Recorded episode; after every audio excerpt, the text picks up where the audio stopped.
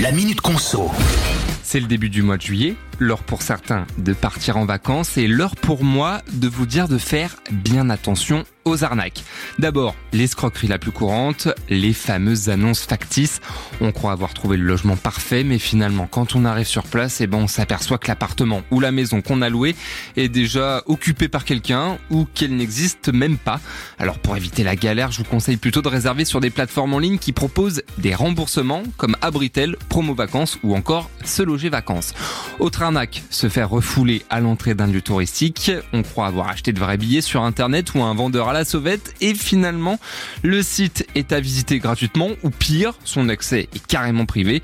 Alors cette fois je vous conseille de passer toujours par l'office de tourisme local. Enfin, faites attention aux notes des taxis qui peuvent parfois gonfler le prix des trajets ou encore des produits du marché un peu chers parce que soi-disant 100% français alors qu'en fait ils ne le sont pas du tout.